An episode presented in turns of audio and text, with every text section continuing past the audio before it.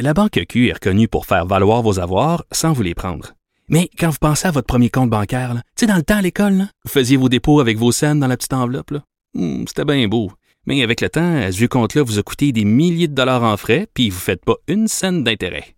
Avec la Banque Q, vous obtenez des intérêts élevés et aucun frais sur vos services bancaires courants. Autrement dit, ça fait pas mal plus de scènes dans votre enveloppe, ça. Banque Q. Faites valoir vos avoirs. Visitez banqueq.ca pour en savoir plus. Acheter une voiture usagée sans connaître son historique, ça peut être stressant. Mais prenez une pause. Et procurez-vous un rapport d'historique de véhicule Carfax Canada pour vous éviter du stress inutile.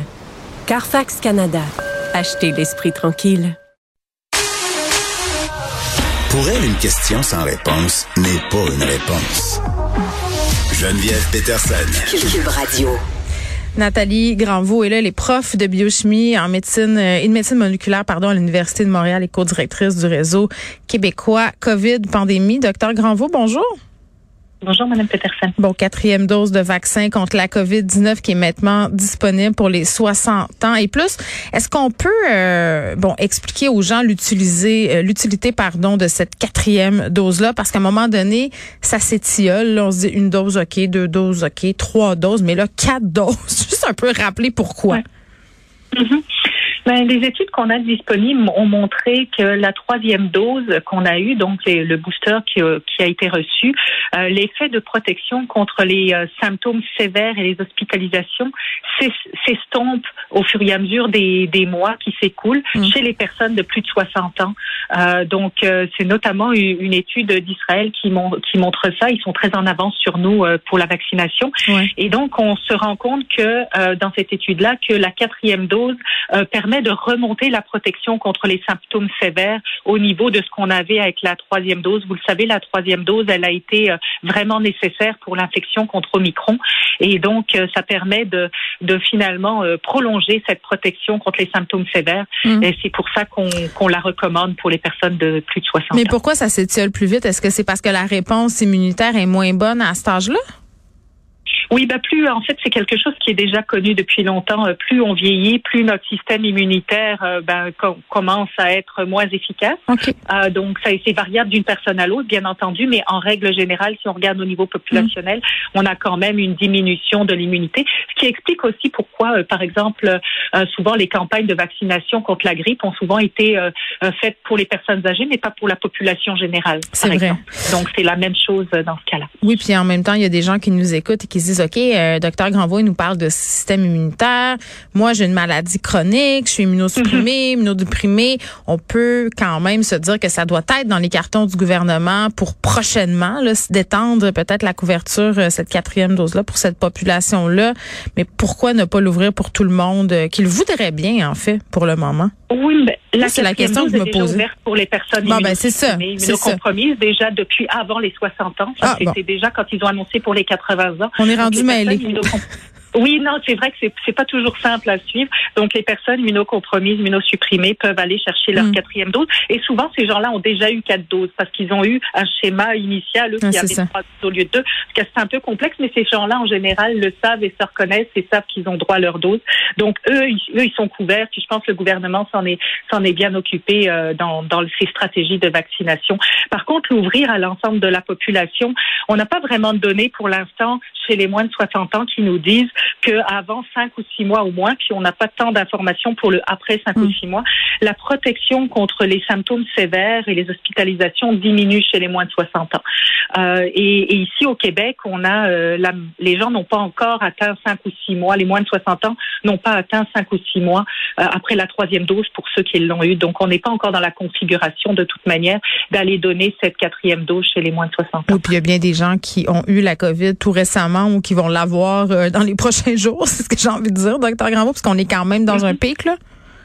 Oui, absolument. Euh, on le voit autour de nous. Vous en parliez juste avant que je rentre en onde. Euh, on a énormément de gens autour de nous qui attrapent la COVID ces, temps-ci et à moins de faire extrêmement attention pour les personnes vulnérables, c'est très difficile d'y échapper en ce moment. Donc oui, on, a malheureusement dans un pic assez intense de transmission en ce moment. Je reviens un peu à ma question de départ sur l'adhérence, on veut, vaccinale. On sait que pour la troisième dose, il y a seulement 60% des personnes éligibles euh, qui sont allés euh, la chercher. Euh, la deuxième dose, on était plus à 90% Comment vous comment vous expliquez ça et qu'est-ce qu'on pourrait faire pour que les gens y aillent? Mais en fait, je pense que vous venez de donner la réponse. Si la problématique qu'on a avec la troisième dose, c'est que beaucoup de gens ont fait l'infection dans les dernières semaines, depuis le mois de décembre. Donc, ces gens-là, on leur dit aussi qu'il faut attendre entre 8 semaines et 12 semaines avant d'aller chercher leur troisième dose quand ils ont fait l'infection. Donc, on a beaucoup, beaucoup de monde. Si vous vous rappelez, on nous a dit qu'il y avait eu plus de 2 millions de personnes qui avaient eu euh, euh, la COVID avec Omicron. Euh, donc, on est rendu plus à 3, là. Là, ça doit être 4. c'est ce que je me dis. Donc, tous ces gens-là sont en attente d'avoir un moment où ils peuvent aller chercher leur troisième dose. Donc, je pense que surtout que ces chiffres-là de la troisième dose reflètent beaucoup la combinaison de gens qui ont eu trois doses ou la combinaison de gens qui ont eu deux doses plus l'infection et qui sont pas dans leurs huit semaines ou douze semaines pour aller chercher leur troisième dose. Donc, euh, c'est un petit peu ça la problématique et, il nous manque le chiffre des, des vraies contaminations des gens qui l'ont eu pour pouvoir discerner mm. ceux qui ont eu deux doses plus infection de ceux qui sont pas allés chercher leur troisième dose. Là, euh, par rapport au nombre de doses. La question que je me pose aussi, c'est à un moment donné, bon, deux affaires. Le premier, pour les gens qui sont plus jeunes, comme moi, j'ai 39 ans, euh, j'ai eu ma troisième dose, ça fait quand même euh, bon longtemps, mais pas si longtemps. Je pense que je suis encore dans le délai de six mois. Euh, est-ce que c'est mieux d'attendre à l'automne pour avoir notre quatrième dose? Parce qu'on sait que l'été, docteur Granvaux, quand même, la COVID nous lâche un peu la grappe. Mhm. Pour l'instant, on va suivre les données au fur et à mesure de ce qui se passe ailleurs. Il y a, des, il y a mm. l'Angleterre, l'Israël, le, le, Qatar, beaucoup de pays qui suivent vraiment leur épidémiologie puis qui, qui ont une, qui peuvent nous informer sur la, la, la durée de cette protection vaccinale. Alors, euh, au fur et à mesure que les données vont être disponibles, on va pouvoir voir s'il faut la devancer. Mais sinon, on peut quand même anticiper que mm. si on doit donner une quatrième dose pour la population générale, elle se fera à l'automne. Moi, j'aimerais vraiment qu'on la donne avant que la ah, ben oui, s'enclenche. Pour qu'on soit immunisé. Pour toutes les, ouais, je comprends. comme on a fait pour les, les, vagues actuelles mm. et, euh, et, d'essayer de convaincre les gens qu'il faut l'avoir avant pour justement ne pas avoir cette vague d'hospitalisation et non pas attendre qu'elle commence et que là ce soit trop tard pour avoir le temps de vacciner tout le monde. Oui, parce que je pense qu'aujourd'hui même on est à 85 hospitalisations, donc ça recommence à monter euh, lentement, mm-hmm. mais sûrement. Mais euh, bon, là, on parle du nombre de doses, mais éventuellement ça, ça va ressembler à quoi? Est-ce qu'il faut s'attendre à ce qu'on à recevoir entre guillemets des, des doses contre la COVID-19 une fois par année, voire même plusieurs fois par année pour les prochaines années? Peut-être euh, une fois par année. Il y a beaucoup comme la grippe? de, oui, comme la grippe. Et il y a d'ailleurs beaucoup de compagnies qui sont en train de faire des vaccins combinés, euh, grippe et Covid ou, ah. ou un autre euh, vaccin plus Covid pour avoir une seule injection puis éviter d'avoir à faire euh, des campagnes de vaccination multiples. Un petit peu comme ça se fait pour le, euh, le rougeole, oreillon, rubéole où on a les trois vaccins. Le fameux RRO. ah, mais ça fait peur au monde, ça. Il va falloir le communiquer de bonne façon. Il va falloir Absolument, comme tout ce qui a trait à la vaccination, il va falloir expliquer et, bien communiquer euh, l'intérêt et euh, les, les, les, les, options qui sont disponibles pour ça. Il reste toujours l'option de toute manière d'avoir les vaccins séparés, ça c'est toujours une possibilité. Pour le ROR peut-être pas, mais pour euh, la grippe et la Covid, les vaccins séparés existent. Alors même s'il y a un vaccin combiné, mm. l'option d'avoir les vaccins séparés serait toujours une option pour ceux qui ont des craintes vis-à-vis -vis de ça. Je sais que vous n'êtes pas dans le secret des dieux, docteur Granvaux, mais moi comme maman, je me pose la question suivante, les 5-12 ans, une troisième dose, est-ce que ça devrait arriver bientôt? Est-ce que c'est dans les possibilités? Est-ce que ça serait une bonne chose? Parce que je regarde la vitesse à laquelle euh, la COVID se répand à l'école et n'en déplace euh, au bon docteur Boileau là, quand il dit que l'école, ce n'est pas un lieu de contagion. Bon, je pense que je suis pas d'accord mm. avec lui comme bien des gens, mais ça fait longtemps quand même la deuxième dose. Là. Pourquoi on va pas de l'avant avec ça? Euh, je pense qu'on ne va pas de l'avant avec ça parce qu'on n'a pas les données cliniques. Les essais cliniques n'ont pas été faits à cette catégorie d'âge-là avec la troisième dose. Donc, on a juste les données épidémiologiques qui sont faites ailleurs.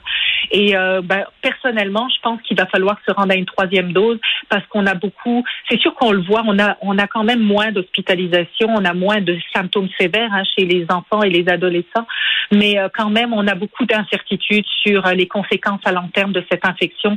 on le sait maintenant très clairement que c'est un, un, virus qui n'est pas uniquement respiratoire et qui atteint le système cardiovasculaire, les reins, le cerveau, et, et, et on ignore vraiment qu'est-ce qui va se mm. passer sur le long mais terme. Oui. Et, et j'aimerais qu'on protège nos, nos jeunes de ces conséquences potentielles. quand on en saura plus définitivement, il sera peut-être trop tard de revenir en arrière. Alors oui, je serais très favorable à ce qu'on déclenche la possibilité d'aller chercher une troisième dose. Mais je, je, fais un peu de pouce sur ce que vous dites le concernant ce qu'on est en train de découvrir sur la COVID, notamment la COVID longue, les risques de caillots sanguins mhm. après, la façon dont ça s'attaque au cœur, euh, la façon dont ça attaque aussi le cerveau dans, dans une certaine mesure, dans certains cas, là, pas tous. Euh, mhm. D'entendre des personnalités publiques comme euh, François Legault même Richard Matson qui chroniquait là-dessus dire ben je l'ai puis c'est comme un rhume. Je comprends l'idée derrière, là, c'est de dire ben grâce au vaccin mes symptômes, ils sont vraiment moins graves. Mais, mais quand même, est-ce que c'est pas un peu euh, particulier? Parce que la façon dont c'est reçu dans la population, évidemment, c'est repris. Et là, ce qu'on nous dit, c'est, ben voyez, là, ça sert à rien de capoter. C'est juste une grippe, un rhume, c'est pas grave. Oui, ben, je pense que c'est c'est désolant, je pourrais d'entendre cette simplification euh, dans un monde où on, on, ignore encore beaucoup de choses au niveau scientifique, même si on en a beaucoup, de plus en plus d'éléments qui sont inquiétants. Euh, sans inquiéter la population, je pense qu'on doit informer correctement et de dire de dire que ça se compare à un rhume. Euh, je pense que c'est le mauvais message. Mais les symptômes, c'est vrai. Moi, je l'ai eu, puis tu sais, ça ressemblait à un rhume. Mais je me disais, merci les vaccins, merci les vaccins. absolument. Puis c'est ça qu'on devrait dire. On devrait dire, grâce aux les vaccins, nous ont permis que les symptômes aigus, on est capable de les euh, de les euh, limiter pour la mm. très grande majorité de la population. Puis ça, c'est exceptionnel. Puis c'est un gros succès. Il faut quand même pas oublier que de se faire infecter peut avoir des conséquences à long terme et qu'il faut communiquer ces risques-là pour que les gens les connaissent. Vous savez, on a beaucoup parlé euh, des, euh, des risques ou pas de la vaccination, mais il serait temps de remettre sur la place euh, euh, de la communication par la santé publique et notre gouvernement de des risques potentiels de l'infection elle-même, même si les symptômes aigus sont largement diminués grâce au vaccin. Mais, il faut parler de ces risques-là. Il faut que les gens sachent. On nous a remis le risque sur nos épaules. On nous dit gérez votre risque mais il faut connaître tous les éléments pour gérer notre risque. J'ai envie de dire, euh, docteur Granvaux, est-ce que c'est un consentement éclairé, entre guillemets, est-ce qu'on est capable d'évaluer ce risque-là en fonction des connaissances qu'on a, puis avec la compréhension des textes et de la scientifique, j'ai envie de dire, c'est pas évident euh, pour tout le monde. Puis, tu sais, je, je, sais pas, vous parlez de communication, je suis d'accord avec vous pour dire qu'il faut bien expliquer à quoi on s'expose à long terme, mais en même temps, les gens sont tannés, je les comprends. Puis, tu sais, d'utiliser la stratégie du positif en disant, regardez, là, si vous avez les vaccins, parce que d'un bord, tu sais moi, puis moi-même je le pense de dire, ben on peut pas arrêter toute la société, tu sais pour des choses qui s'apparentent à un rhume quand on est vacciné. C'est là-dessus qu'on devrait tabler, c'est de dire plus on est vacciné, plus les symptômes sont bénins, donc plus on peut recommencer à vivre comme avant. Tu sais la balance communicationnelle est, difficile à trouver. Tu sais à un moment donné, les gens sont tannés de se faire parler du négatif, mais je comprends ce que vous voulez me dire, qu'il faut continuer à tabler sur les risques, mais il faut aussi tabler sur les bénéfices de la vaccination, puis dire regardez, tu sais si on est vacciné, voici ce à quoi on va avoir droit dans les prochaines années. Absolument, mais il ne faut pas négliger que ce virus-là va être avec nous pendant encore de longs ah mois ou de longues années. Ah Et une des choses qu'il faut qu'il faut euh, en, en en ne tenant pas compte de ses effets à long terme. Euh, c'est comme, euh, en fait, c'est négligé un petit peu comme la transmission par aérosol et tout ça est lié selon moi. Et je pense que au lieu d'y aller à des protections individuelles, il faut penser à des protections collectives. Donc là, on a eu la bonne nouvelle que mm. on va reprendre les analyses au niveau des eaux usées, donc on va connaître la ah transmission. euh, donc ça, c'est déjà une bonne nouvelle parce qu'on va avoir de l'information sur c'est quoi notre niveau de transmission au Québec en ce moment. Mais par contre, l'autre point sur lequel on devrait travailler et qui va nous permettre de limiter nos risques, c'est la qualité de l'air intérieur. Une ah, ben stratégie sur la Mais l'école, docteur Granvaux, c'est pas un lieu de contagion. On n'a pas besoin. Ben oui, je sais, je sais, mais c'est pas, juste ces écoles, c'est partout. Et, et, et, vous savez, on, on, pense aux restaurants, aux bars, aux, aux espaces culturels ou qui ont souffert beaucoup pendant cette pandémie parce, qu parce que c'est des endroits où les gens se regroupent. Mais si on a une stratégie d'amélioration de la qualité de l'air intérieur, on va permettre à ces, hum. ces environnements-là de continuer à travailler correctement avec une meilleure qualité et une protection pour tout le monde. Vous avez raison, puis il faut tabler là-dessus au niveau de la santé publique. Là, on fait en note que la transmission par arrêt au sol, c'est ça, euh, c'est là que ça se passe. Docteur Granvaux, merci. C'est toujours un plaisir euh, de vous parler, Nathalie Granvaux. Merci à vous. Bonne journée.